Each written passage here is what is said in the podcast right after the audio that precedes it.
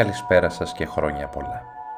Αποφάσισα να κάνω το σημερινό επεισόδιο ορμόμενος από την ημέρα, την 25η Μαρτίου, την ημέρα δηλαδή που γιορτάζουμε την έναρξη του Εθνικοπελευθερωτικού Αγώνα των Ελλήνων το 1821 απέναντι στους Τούρκους, για να μιλήσω για τρεις έννοιες, την έννοια της ελευθερίας, την έννοια της αντίστασης, η οποία πρέπει να υπερνικηθεί για να φτάσει κάποιος στην ελευθερία, αλλά και την έννοια του ιδανικού, του ιδανικού το οποίο καθορίζει και εμπνέει κάποιον να αγωνιστεί για την ελευθερία.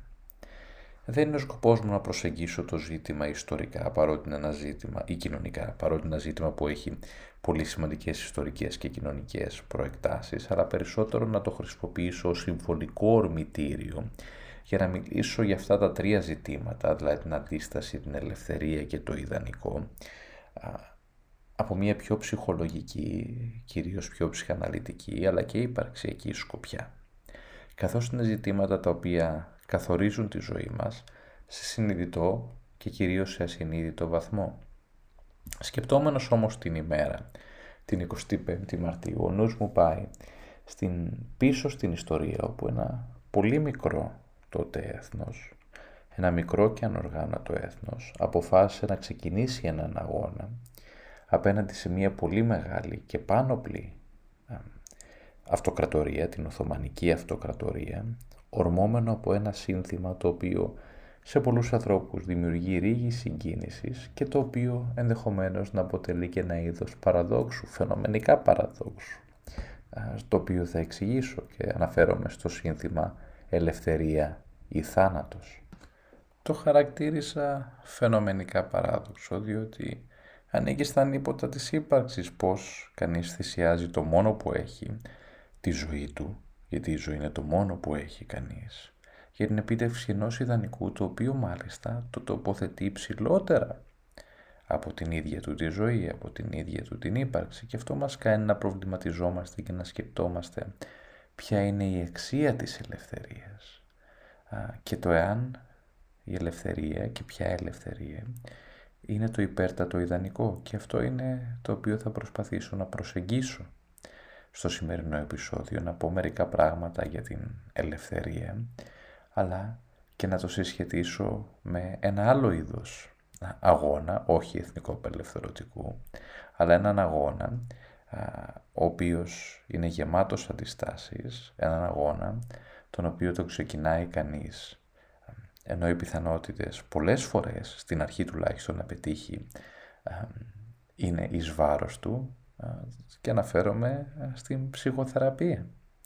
Γιατί και η ψυχοθεραπεία είναι, είναι μια επαναστατική πράξη, όπως φυσικά και η Επανάσταση, ο Εθνικοπαλαιθερωτικός Αγώνας του 21, είναι μια επαναστατική πράξη, γιατί κανείς αγωνίζεται να αλλάξει όχι το εξωτερικό, αλλά το εσωτερικό status quo του αγωνίζεται να αλλάξει παγιωμένες καταστάσεις, μα περισσότερο από όλα. Αγωνίζεται να αποτινάξει από πάνω του τις αλυσίδες οι οποίες τον κρατούν δέσμιο.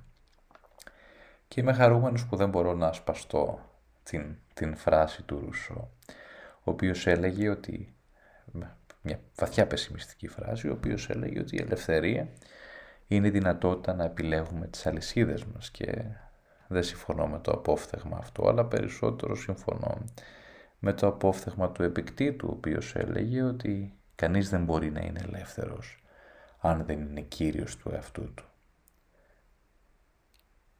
Και ο αγώνας του ελληνικού έθνους πριν από περισσότερα από 200 χρόνια, αλλά και ο αγώνας ενός ανθρώπου μέσα στην ψυχοθεραπεία, είναι αγώνας για να μπορέσει να είναι κανείς κύριος του εαυτού του.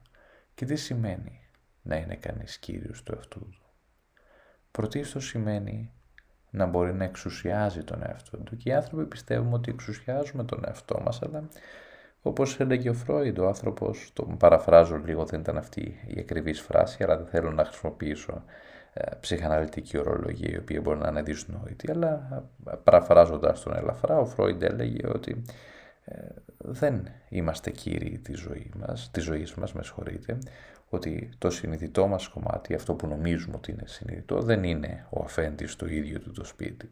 Και με αυτήν τη φράση, αυτό το οποίο ήθελε να πει ο Φρόιντ είναι ότι ε, δεν είμαστε τόσο ελεύθεροι όσο πιστεύουμε ότι θέλουμε να είμαστε και οι επιλογές μας δεν είναι α, ε, επιλογές ελευθερίας όπως είχα αναφέρει και σε ένα, σε ένα προηγούμενο podcast είμαστε σαν να είμαστε στην, στην σπηλιά του Πλάτωνος όπου αυτά που βλέπουμε, οι σκιές δηλαδή οι οποίες ανακλούνται στον τοίχο θεωρούμε ότι είναι πραγματικότητα αλλά δεν είναι η πραγματικότητα.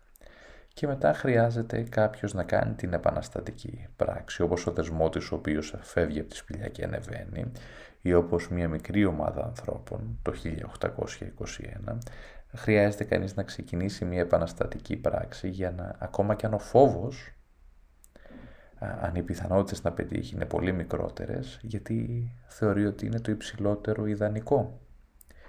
Και πράγματι δεν υπάρχει υψηλότερο ιδανικό από την ελευθερία και παράλληλα δεν υπάρχει πιο κοπιαστική εργασία από τον αγώνα για την ελευθερία. Γιατί η ελευθερία δεν είναι επίκτητη. Κανείς δεν γεννιέται ελεύθερος, ακόμα και κανείς γεννηθεί στις καλύτερες των συνθηκών, κοινωνικο-οικονομικά, σε μια ελεύθερη χώρα, χωρίς δηλαδή, σε μια, χωρίς να βρίσκεται σε μια χώρα που υπάρχει ανελευθερία εσωτερικά δεν είναι ελεύθερος και αναφέρομαι περισσότερο στην έννοια της ελευθερίας εσωτερικά και όχι τόσο εξωτερικά. Και τι είναι λοιπόν αυτή η ελευθερία; Υπάρχουν πάρα πολλοί ορισμοί σχετικά με την ελευθερία. Ο κάθε άνθρωπος εκλαμβάνει την ελευθερία τελείως διαφορετικά. Αλλά ένας από τους αγαπημένους μου ορισμούς, ο οποίος θεωρώ ότι εντανακλά περισσότερο από κάθε άλλον την ελευθερία είναι ο εξής, ότι η ελευθερία είναι η θέληση να αναλάβει κανείς την, την ευθύνη για τον εαυτό του. Αυτό είναι κάτι το οποίο σαφώς συνόψε και ο Επίκτητος, τον ανέφεραν αργότερα και το ανέλησαν οι Γερμανοί φιλόσοφοι, αναφέρθηκε πολύ σε αυτό ο Καζαντζάκης, αλλά η ουσία της φράσης αυτής είναι ότι δεν μπορεί να υπάρξει ελευθερία αν κανείς δεν θέλει να αναλάβει την ευθύνη για τον εαυτό του. Και τι σημαίνει να αναλάβει την ευθύνη για τον εαυτό του; Σημαίνει ουσιαστικά να είναι έτοιμος να μπορέσει να σηκώσει στις πλάτες του το, το φορτίο της ύπαρξής του, να θεωρήσει ότι ο ίδιος είναι υπεύθυνος όχι μυρολατρικά, ούτε ναρκισιστικά, αλλά περισσότερο με την έννοια της πραγματικής ατομικής ευθύνης, ότι είναι ο κύριος της μοίρας του. Και αυτό είναι πάρα πολύ δύσκολο, διότι πολλές φορές οι άνθρωποι τείνουμε να κατηγορούμε τις συνθήκες και τις περιστάσεις για αυτό που πραγματικά είμαστε, αλλά οι άνθρωποι οι οποίοι θέλουν να πετύχουν και πετυχαίνουν σε αυτήν τη ζωή, σε οποιοδήποτε φάσμα της ζωής, είτε αυτό είναι η εργασία, είτε οι σχέσεις, γιατί το να πετυχαίνει κανείς είναι, σημαίνει διαφορετικά πράγματα για διαφορετικούς ανθρώπους, είναι αυτοί οι οποίοι δεν καθορίζουν τη ζωή τους από τις συνθήκες και όταν οι συνθήκες δεν είναι ευνοϊκές, εργάζονται σκληρά για να τις κάνουν ευνοϊκές και έτσι να φτιάξουν το δρόμο προς που οδηγεί προς την δική τους ελευθερία. Και αυτό δεν είναι πάντα εύκολο. Για την ακρίβεια είναι μια πάρα πολύ δύσκολη και όπως είπα κοπιαστική εργασία. Και το ερώτημα φυσικά είναι γιατί κανείς να μπει σε μια τέτοια κοπιαστική εργασία; Γιατί κανείς να μην καθίσει σε μια συνθήκη πλάνης και ε, είναι αυτό το οποίο ε, ανέφερε ο Ιησούς ο Ναζωραίος λέγοντας «Μακάρι η πτωχή το πνεύματι». Γιατί λοιπόν κανείς να μην καθίσει σε αυτή τη μακαριότητα της, της πνευματικής φτώχειας και να κάτσει να αγωνιστεί σκληρά προς την κατάκτηση της ελευθερίας και την απάντηση την έδωσε ο Σοκράτης με τον βίος ανεξέταστο σου βιωτός θέλοντας να πει ότι η ζωή η οποία δεν είναι πραγματικά εξετάσιμη, η ζωή δηλαδή η οποία είναι ανεξέταστη, δεν είναι βιωτή. Αν κανείς δεν έχει έλεγχο πάνω στη ζωή του, αν δηλαδή πορεύεται ως ακυβέρνητο πλοίο απέναντι στην ζωή του, τότε πραγματικά δεν ζει κανείς. περνάει μέσα από την ζωή, γι' αυτό και περισσότεροι άνθρωποι α, ουσιαστικά υπάρχουν αλλά δεν ζουν πραγματικά. Γιατί το να ζει κανείς απαιτεί την ικανότητα να μπορεί να είναι συνείδητα παρόν στη ζωή του. Και η συνείδηση έχει να κάνει με την γνώση. Γνώση του πώς αισθάνομαι, του γιατί αισθάνομαι και σαφώς το, το ασυνείδητο ενός ανθρώπου είναι τεράστιο. Κανείς δεν μπορεί να ξέρει τα πάντα. Ακόμα και αν κανείς είναι σε μία θεραπεία για πολλά χρόνια, δεν μπορεί να γνωρίζει τα πάντα. Γνωρίζουμε ένα κομμάτι του ασυνειδήτου μας δεν μπορούμε να το γνωρίζουμε όλο, αλλά πολλές φορές αυτό είναι αρκετό. Είναι αρκετό για να καταλάβουμε ορισμένα πράγματα και να έχουμε περισσότερη ελευθερία. Και ο ελεύθερος άνθρωπος, το συσχετίζω πάλι με, την, με, τον αγώνα του 21, ε, είναι φύση και θέση αγωνιστής. Είναι φύση και θέση κατά κάποιον τρόπο πολεμιστής, γιατί η ελευθερία δεν είναι κάτι το οποίο κατακτά κανείς και σταματάει. Είναι μια κατάσταση η οποία είναι συνεχής. Ο αγώνας είναι ένα ίς απέναντι στην, στην ελευθερία. Δεν είναι κάτι το οποίο μπορεί απλώς να κατακτήσει κανείς και να πει ότι εγώ θα σταματήσω εδώ. Είναι κάτι το οποίο είναι ένα συνεχές και κάτι το οποίο προϋποθέτει μια αγωνιστική στάση απέναντι στην ζωή. Πηγαίνοντας λοιπόν πίσω στο ερώτημα γιατί κανείς να μην οδηγηθεί σε αυτήν την, την μακαριότητα, την μακαριότητα της άγνοιας, τη μακαριότητα του να μην ξέρει, γιατί κανείς να μην μείνει εκεί και να βάλει τον εαυτό του σε μια εξαιρετικά επώδυνη διαδικασία όπως η ελευθερία. Και η απάντηση πέρα από την σοκρατική τοποθέτηση είναι το ότι η αλήθεια και η ελευθερία βαθαίνουν την επαφή ενός ανθρώπου με την ζωή, βαθαίνουν την πραγματική του επαφή με τον εαυτό και κάνουν τη ζωή του πολύ πιο πλούσια. Και έτσι μπορεί κανείς να ζει ποιοτικά και οι άνθρωποι πάντοτε φοβούνταν, αλλά και πάντοτε αναζητούσαν την ελευθερία. Και αυτό φαίνεται πάρα πολύ καθαρά στην ψυχοθεραπεία, όταν κανείς έρχεται για ψυχοθεραπεία και μετά από ένα σύντομο χρονικό διάστημα ή κάποιες φορές και μεγαλύτερο, συνήθως αυτά τα πράγματα έρχονται στην αρχή, βγαίνουν έντονες αντιστάσεις. Γιατί ενώ, ενώ επιθυμεί κανείς να αλλάξει, επιθυμεί να καταλάβει τι γίνεται μέσα του, έρχονται πολύ γρήγορα οι αντιστάσεις, γιατί όλοι φοβόμαστε τι θα πρέπει να περάσουμε για να φτάσουμε στην απέναντι όχθη, για να φτάσουμε δηλαδή στην, στην ελευθερία. Και η ψυχοθεραπεία, όπως είπα και πριν, είναι μια επαναστατική πράξη, η οποία απαιτεί γενναιότητα και η οποία απαιτεί και ρίσκο. Κανείς δεν ξέρει τι θα βρει, κανείς δεν ξέρει το μέγεθος του εχθρού εντός εισαγωγικών. Όταν λέω εχθρό εννοώ το ασυνείδητο, αλλά δεν πενήσουμε ότι είναι εχθρός. Στην πραγματικότητα το ασυνείδητο είναι σύμμαχος, αλλά το φοβάται κανείς και το θεωρεί εχθρό μέχρι να το κάνει κτήμα του. Αλλά όταν κανείς δεν ξέρει αυτόν τον εντός εισαγωγικών εχθρό, το οποίο το ονομάζουμε ασυνείδητο και το οποίο κυβερνά την ζωή του και μέχρι να το κάνει συνειδητό θα, θα το ονομάζει μοίρα, όπως είπε ο Κάρολος Γιουνγκ, τότε είναι λογικό να αναπτύσσει αντιστάσεις. Και ο, στην θεραπεία αυτό το οποίο κάνουμε είναι να δίνουμε χώρο σε αυτές τις αντιστάσεις έτσι ώστε σιγά σιγά να μειώνονται και να μπορούν αυτές οι επώδυνες αλήθειες οι οποίες αποτελούν τον προθάλαμο της ελευθερίας γιατί η πραγματική ελευθερία είναι να μπορεί κανείς να είναι αληθινός απέναντι στον εαυτό του. Να είναι αληθινός και να μπορεί και να σταθεί γυμνός απέναντι στον εαυτό του, διότι αλλιώς η ζωή δεν έχει αξία. Δεν έχει αξία αν κανείς δεν μπορεί να νιώθει καλά με τον εαυτό του και οι περισσότεροι άνθρωποι δεν, μάλλον για να το πω διαφορετικά, ίσως περισσότερους ανθρώπους δεν αρέσει ο εαυτός τους. Σκεφτείτε τη φράση του Πασκάλ, ότι όλες οι δυσκολίες ενός ανθρώπου πηγάζουν από την αδυναμία του να μείνει μόνος μέσα σε ένα δωμάτιο χωρίς ερεθίσματα. Αν λοιπόν κανείς θέσει αυτό το ερώτημα στον εαυτό του, μπορώ εγώ να μείνω μόνος σε ένα δωμάτιο χωρίς ερεθίσματα και δώσει μια πραγματικά ειλικρινή απάντηση, θα δει πόσο δύσκολο είναι να μείνει κανείς με τον εαυτό του.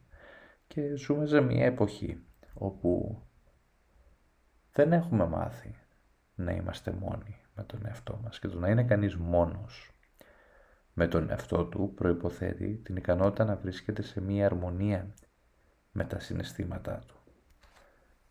Και προϋποθέτει επίσης την δυνατότητα να αισθάνεται κανείς καλά με αυτό το οποίο νιώθει.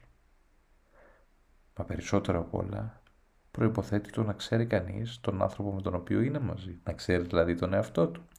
Και οι άνθρωποι δεν γνωρίζουν τον εαυτό τους μέχρι που αρχίζουν και ανακαλύπτουν επιτυχίες οι οποίες, τις οποίες δεν θα ήθελαν να ξέρουν. Γι' αυτό και οι περισσότεροι άνθρωποι αντιστέκονται απέναντι στην ψυχοθεραπεία και κυρίως στην ψυχαναλυτική ψυχοθεραπεία γιατί ανακαλύπτουν πράγματα τα οποία είναι τρομακτικά, είναι πράγματα τα οποία τους κάνουν να αισθάνονται πάρα πολύ άβολα, άβολες δηλαδή αλήθειες, αλλά όλα αυτά ανήκουν στη σφαίρα του, του ανθρώπινου, είναι ανθρώπινα και ε, η, η ψυχαναλυτική ψυχοθεραπεία πάει πέρα από το καλό και το κακό και έχει να κάνει με την κατανόηση, με την κατανόηση και την επεξεργασία καταστάσεων, βιωμάτων, σκέψεων και φαντασιώσεων που νιώθει κανείς και δεν υπάρχει τίποτα κακό στη διαδικασία αυτή. Όταν κανείς όμως ξεκινάει η ψυχοθεραπεία, ξεκινάει όπως ξεκίνησε και ο ελληνικός λαός, το ελληνικό έθνος τότε να αντιστέκεται απέναντι στην Οθωμανική Αυτοκρατορία. Ξεκινάει δηλαδή να αντιστέκεται σε κάτι πολύ μεγαλύτερο. Ξεκινάει να αντιστέκεται στην, στην αυτοκρατορία του ασυνειδήτου. Και η ελευθερία μετριέται με έναν πολύ συγκεκριμένο τρόπο και η μέτρηση της ελευθερίας έχει να κάνει με την αντίσταση η οποία θα πρέπει να, να υπερνικηθεί. Και όσο μεγαλύτερη είναι η αντίσταση, τόσο μεγαλύτερη πληρότητα φέρνει η κατάκτηση της ελευθερίας και το να μπορέσει κανείς να εξερευνήσει το ασυνείδητό του ή τουλάχιστον να το κοιτάξει με αθόλο το μάτι.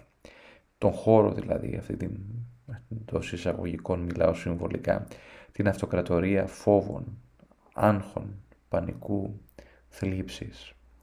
Όταν κανείς μπορεί να αντισταθεί σε αυτήν και να την, να την νικήσει και όταν λέω να την νικήσει δεν, δεν μιλάω πολεμικά αλλά περισσότερο εννοώ να την αντέξει, αυτό εννοώ να την νικήσει. Όταν κανείς λοιπόν μπορεί να αντέξει αυτήν την πραγματικότητα τότε νιώθει πραγματικά ελεύθερος γιατί διαφορετικά βρίσκεται κάτω από τον ζυγό όλων αυτών των φόβων και των αγχών και φοβάται να επαναστατήσει εναντίον τους. Γι' αυτόν τον λόγο οι άνθρωποι οι οποίοι έρχονται στην ψυχοθεραπεία και πολλές φορές οι θεραπευτές το υποτιμούν αυτό και απαιτούν από τους ε, ασθενείς τους, από τους θεραπευομένους τους να, να κάνουν πάρα πολύ γρήγορα πρόοδο, αλλά αγνοούν πρώτα απ' όλα το κουράγιο και το θάρρος, το οποίο απαιτείται και το οποίο έχει ένας άνθρωπος για να έρθει στην ψυχοθεραπεία. Χρειάζεται απαράμιλο θάρρος για να μπορέσει να έρθει κανείς αφενός να, να μιλήσει σε κάποιον για πράγματα τα οποία φοβόταν να παραδεχτεί και στον ίδιο τον εαυτό και αφετέρου να αντικρίσει τους, τους δικούς του εσωτερικούς δαίμονες. Αυτό είναι μια πράξη η οποία απαιτεί τρομερό κουράγιο και θάρρος, αλλά πολλές φορές οι θεραπευτές απαιτούν ε, συνειδητά ή ασυνείδητα από τους θεραπευομένους να κάνουν ένα πρόοδο αγνοώντας το πόσο σκληρά κανείς παλεύει για να μπορέσει να υπάρξει μέσα στην ψυχοθεραπεία. Και αυτό που μόνο του είναι μεγάλη πρόοδος. Πολύ μεγαλύτερη μάλιστα από όσο κανείς μπορεί να φανταστεί.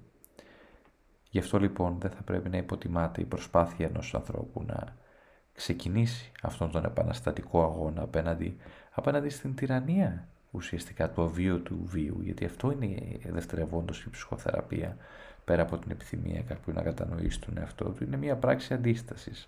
Είναι ένας αγώνας απελευθέρωσης απέναντι σε φόβους, απέναντι σε άγχη, απέναντι σε φαντασιώσεις με την ευρύτερη έννοια του όρου, οι οποίες μέχρι πρότινος καθόριζαν την ζωή ενός ανθρώπου και δεν μπορεί κανείς να ζει κάτω από τον ζυγό όλων αυτών των φόβων και των αγχών γιατί δεν μπορεί πραγματικά να κάνει σε αυτό το μικρό διάστημα, στο πολύ σύντομο διάστημα, το οποίο ονομάζουμε ζωή,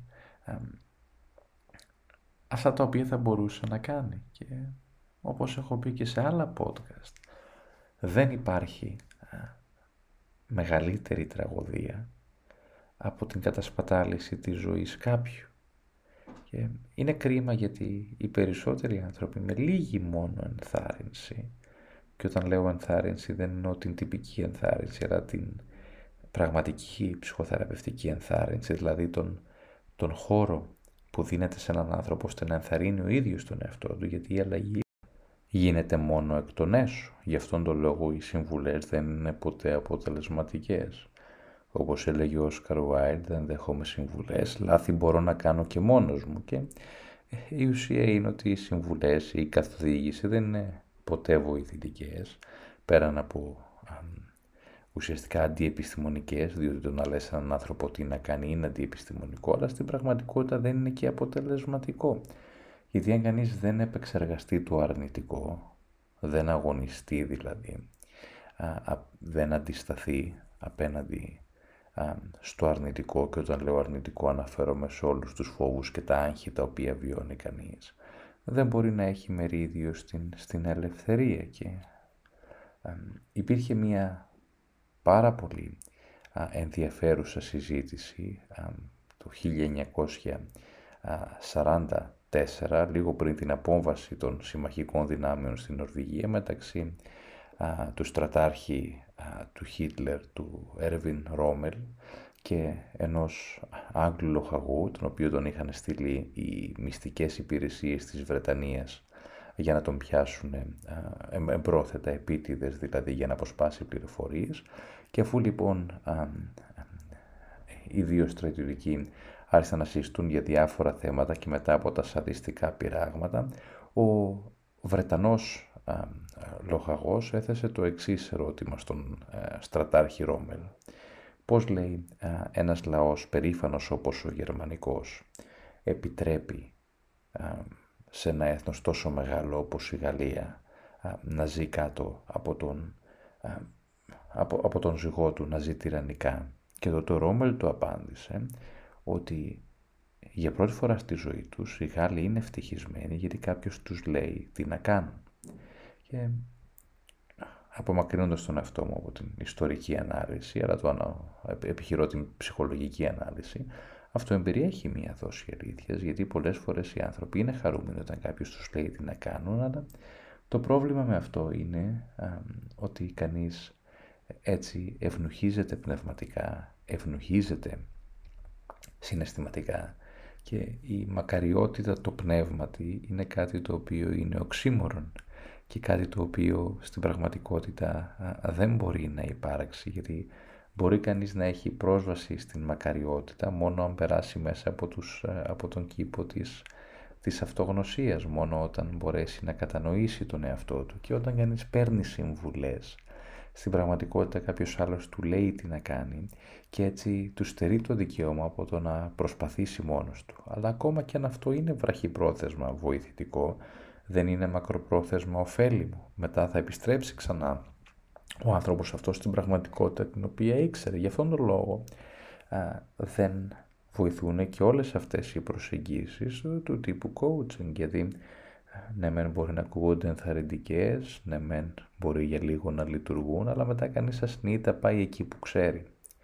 Ε, γι' αυτό η μόνη περίπτωση να αλλάξει κανείς, η μόνη περίπτωση δηλαδή να αποτινάξει από πάνω του όλον αυτόν τον, τον τυραννικό ζυγό της, της αυτοκρατορίας των φόβων και των αγχών είναι μέσα από μια ε, επαναστατική πράξη η οποία έχει σκοπό, την ψυχοθεραπεία δηλαδή, η οποία έχει σκοπό να δώσει χώρο για επεξεργασία. Και λέω επαναστατική πράξη και όχι πράξη αντάρτικου, γιατί η διαφορά της επανάστασης από το αντάρτικο είναι ότι η επανάσταση έχει σκοπό να δημιουργήσει μια νέα πραγματικότητα, ενώ το Αντάρτικο έχει σκοπό να αλλάξει την εξουσία. Και αυτό που χρειάζεται ένας άνθρωπος στην ζωή του είναι η αλλαγή πραγματικότητας. Το να μπορεί δηλαδή να δει την πραγματικότητα διαφορετικά και όλοι μας βλέπουμε την πραγματικότητα συγκεκριμένα, ακόμα και αν πιστεύουμε ότι μπορούμε να δούμε τα πράγματα διαφορετικά. Έτσι, έρχεται για παράδειγμα μια θεραπευόμενη και λέει ότι εγώ έχω κάνει τέσσερις-πέντε σχέσεις με ανθρώπους οι οποίοι είναι συνέχεια βίαιοι και επιθετικοί. Και φυσικά αυτό δεν είναι τυχαίο. Έχει να κάνει με πάρα πολλά άλλα πράγματα τα οποία βρίσκονται μέσα της, πράγματα τα οποία την έλκουν στους ανθρώπους αυτούς και πράγματα τα οποία απαντούν στο ερώτημα του ποιος είμαι. Και η μόνη ελευθερία, και εδώ η ελευθερία ποια είναι, η ελευθερία είναι να μπορεί κανείς να κάνει μια διαφορετική επιλογή. Δηλαδή να μπορεί κανείς να δει τη ζωή διαφορετικά, να έχει μια άλλη, μάλλον να έχει πρόσβαση για να το πω πιο σωστά, σε μια διαφορετική πραγματικότητα από αυτήν την οποία ξέρει, αλλιώς είναι δέσμιος της ίδιας του της ύπαρξης. Αλλά για να μπορέσει ένας άνθρωπος να κατευθυνθεί προς την ελευθερία, θα πρέπει επίσης να,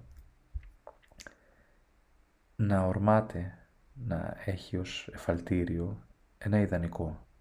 Αν ο άνθρωπος δεν έχει ιδανικό, τότε ε, ο βίος του, η ζωή του, θα είναι εξαιρετικά δύσκολη και περίπλοκη.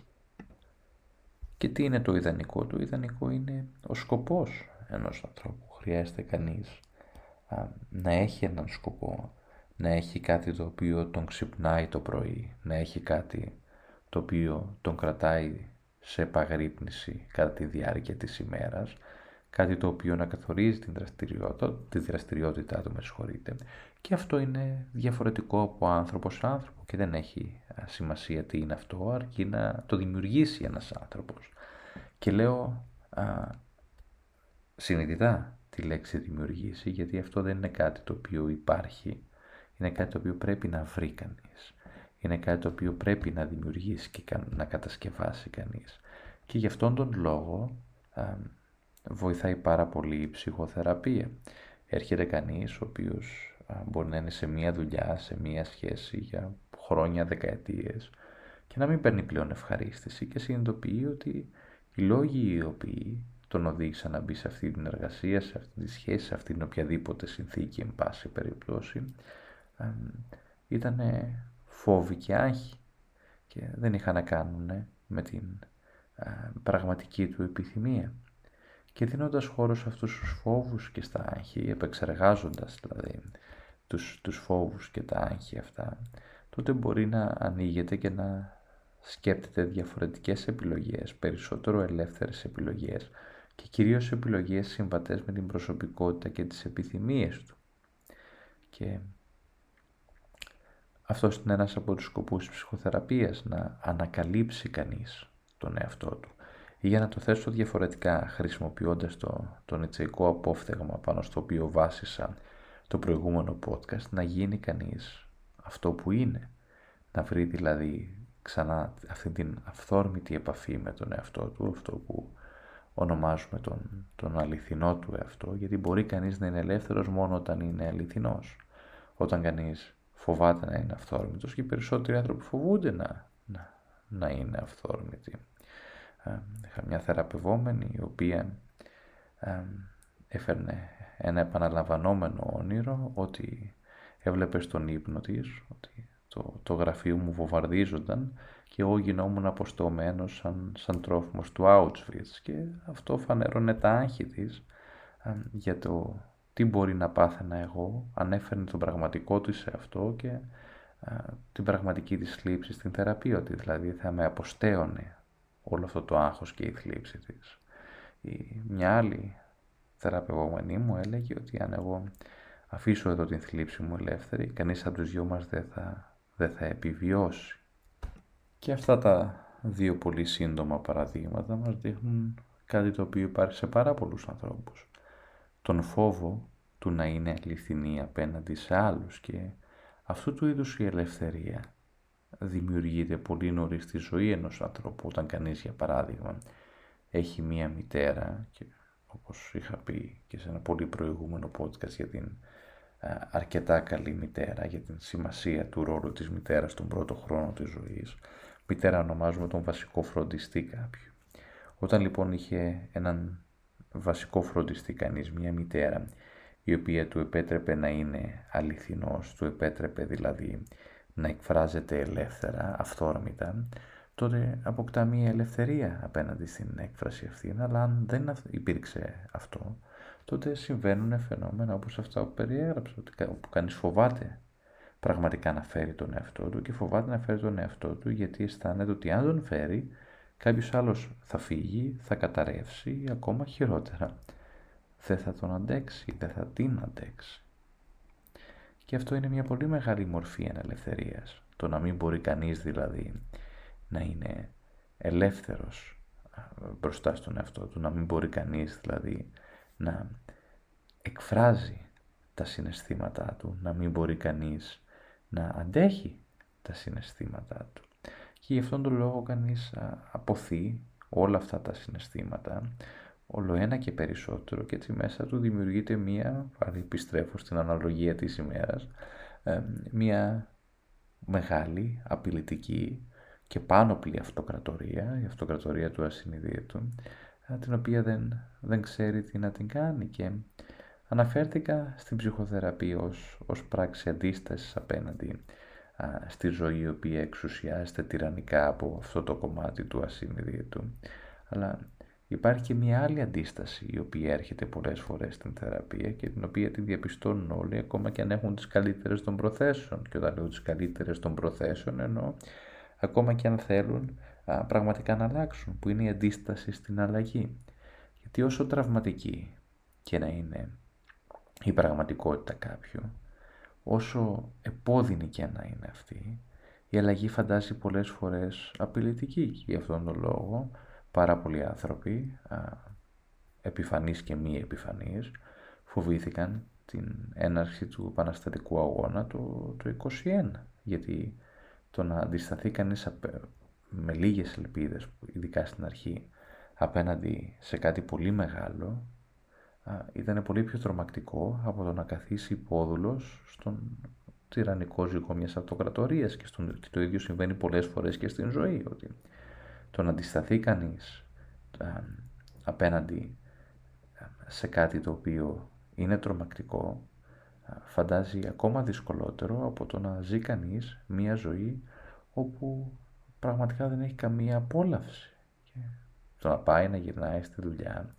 να έρχεται το Σαββατοκύριακο, να νιώθει ότι δεν έχει ενέργεια και να περνάει η ζωή του και να χάνεται χωρίς να μπορεί να κάνει κάτι με αυτήν τη ζωή. Και δεν υπάρχουν μαγικές συνταγές ευτυχίας. Η ευτυχία είναι κάτι το οποίο, όποια ευτυχία, όποια ευτυχία και η όση ευτυχία, γιατί στην πραγματικότητα δεν υπάρχει ευτυχία αυτή καθε αυτή, υπάρχουν στιγμές ευτυχίας, αλλά υπάρχει μια ανώτερη μορφή α, ουσιαστικά πληρότητας από την ευτυχία, αυτό που ονομάζουμε ευδαιμονία. Και η ευδαιμονία υπερβαίνει αυτό το αίσθημα έξαψης το οποίο νιώθει κανείς, το οποίο είναι καλό όταν έρχεται, αλλά είναι ένα συνέστημα το οποίο είναι ρηχό, το οποίο δεν βαθαίνει έναν άνθρωπο και το οποίο λειτουργεί και διαρκεί για πάρα πολύ λίγο, ενώ η ευδαιμονία, το αίσθημα δηλαδή πληρότητας, το αίσθημα ζωντάνιας, όταν κανείς αισθάνεται ότι κατευθύνεται η ζωή του από κάποιο ιδανικό, ότι έχει δηλαδή ένα σκοπό στη ζωή του, είναι κάτι το οποίο διαρκεί πολύ περισσότερο και δεν επηρεάζεται από τα αρνητικά γεγονότα της ζωής. Μπορεί δηλαδή να, να μειωθεί αναδιαστήματα, αλλά δεν χάνεται ποτέ, ενώ η ευτυχία είναι κάτι το οποίο αν είναι κανείς τυχερός, μπορεί να ζήσει για μικρά χρονικά διαστήματα και σαφώς θα πρέπει να είναι ευγνώμων για αυτό, αλλά δυστυχώς δεν διαρκεί και σε μεγαλύτερο βαθμό είναι κάτι το οποίο δεν έχει βάθος και δεν βαθαίνει την επαφή ενός ανθρώπου τόσο με τον εαυτό του όσο και με τους άλλους.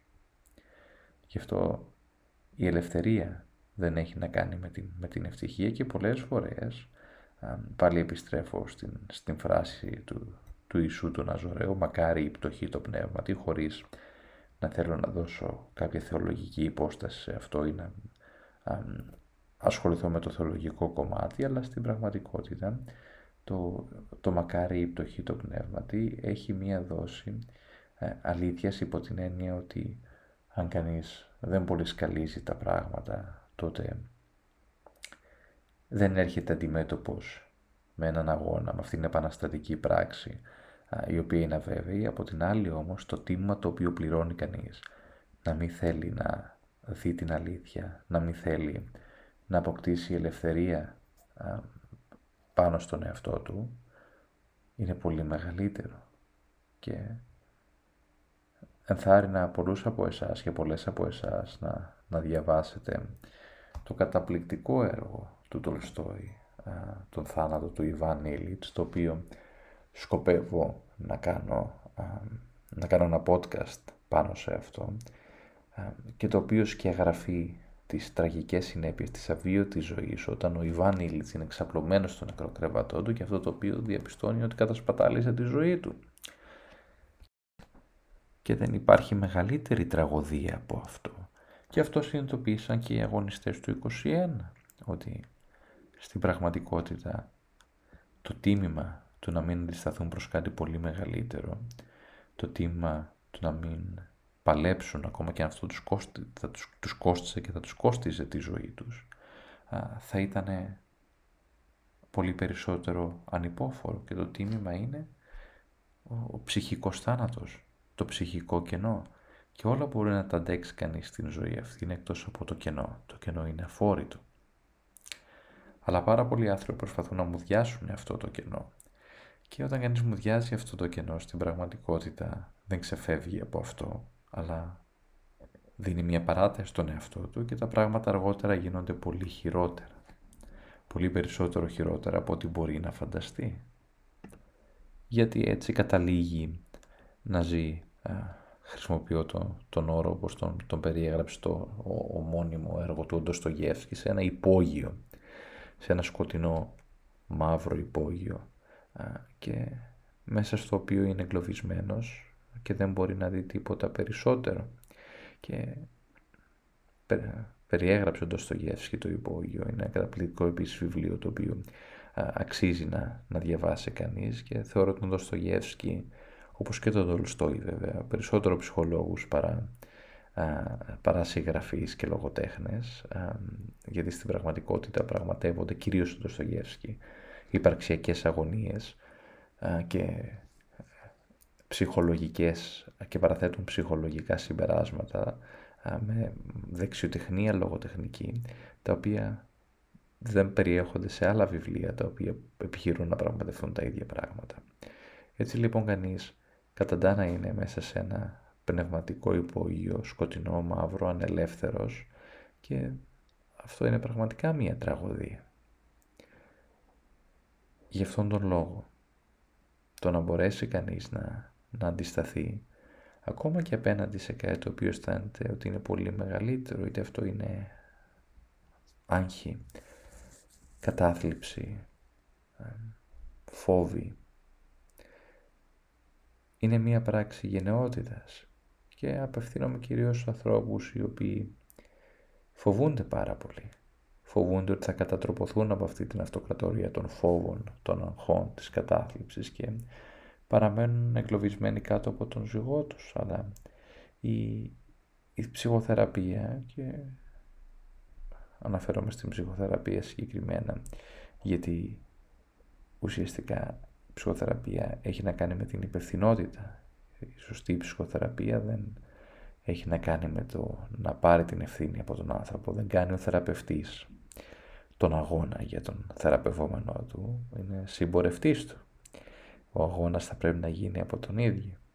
Αλλά αυτό το οποίο θα ήθελα να, να πω στους ανθρώπους αυτούς είναι ότι ο επαναστατικός αγώνας απέναντι στην, στην αυτοκρατορία των φόβων είναι ένας αγώνας αναγκαίος.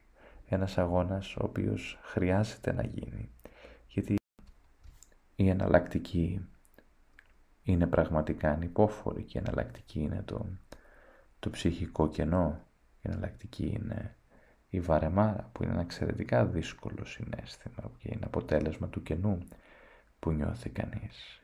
Και η βαρεμάρα είναι απονέκρωση, είναι κενό, είναι μια κατάσταση ουσιαστικά όπου κανείς αισθάνεται ακινητοποιημένος πλήρως και δεν μπορεί να νιώσει τίποτα και γι' αυτόν τον λόγο παγώνει τον, τον χρόνο, παγώνει τα συναισθήματά του και έτσι δεν ζει πραγματικά.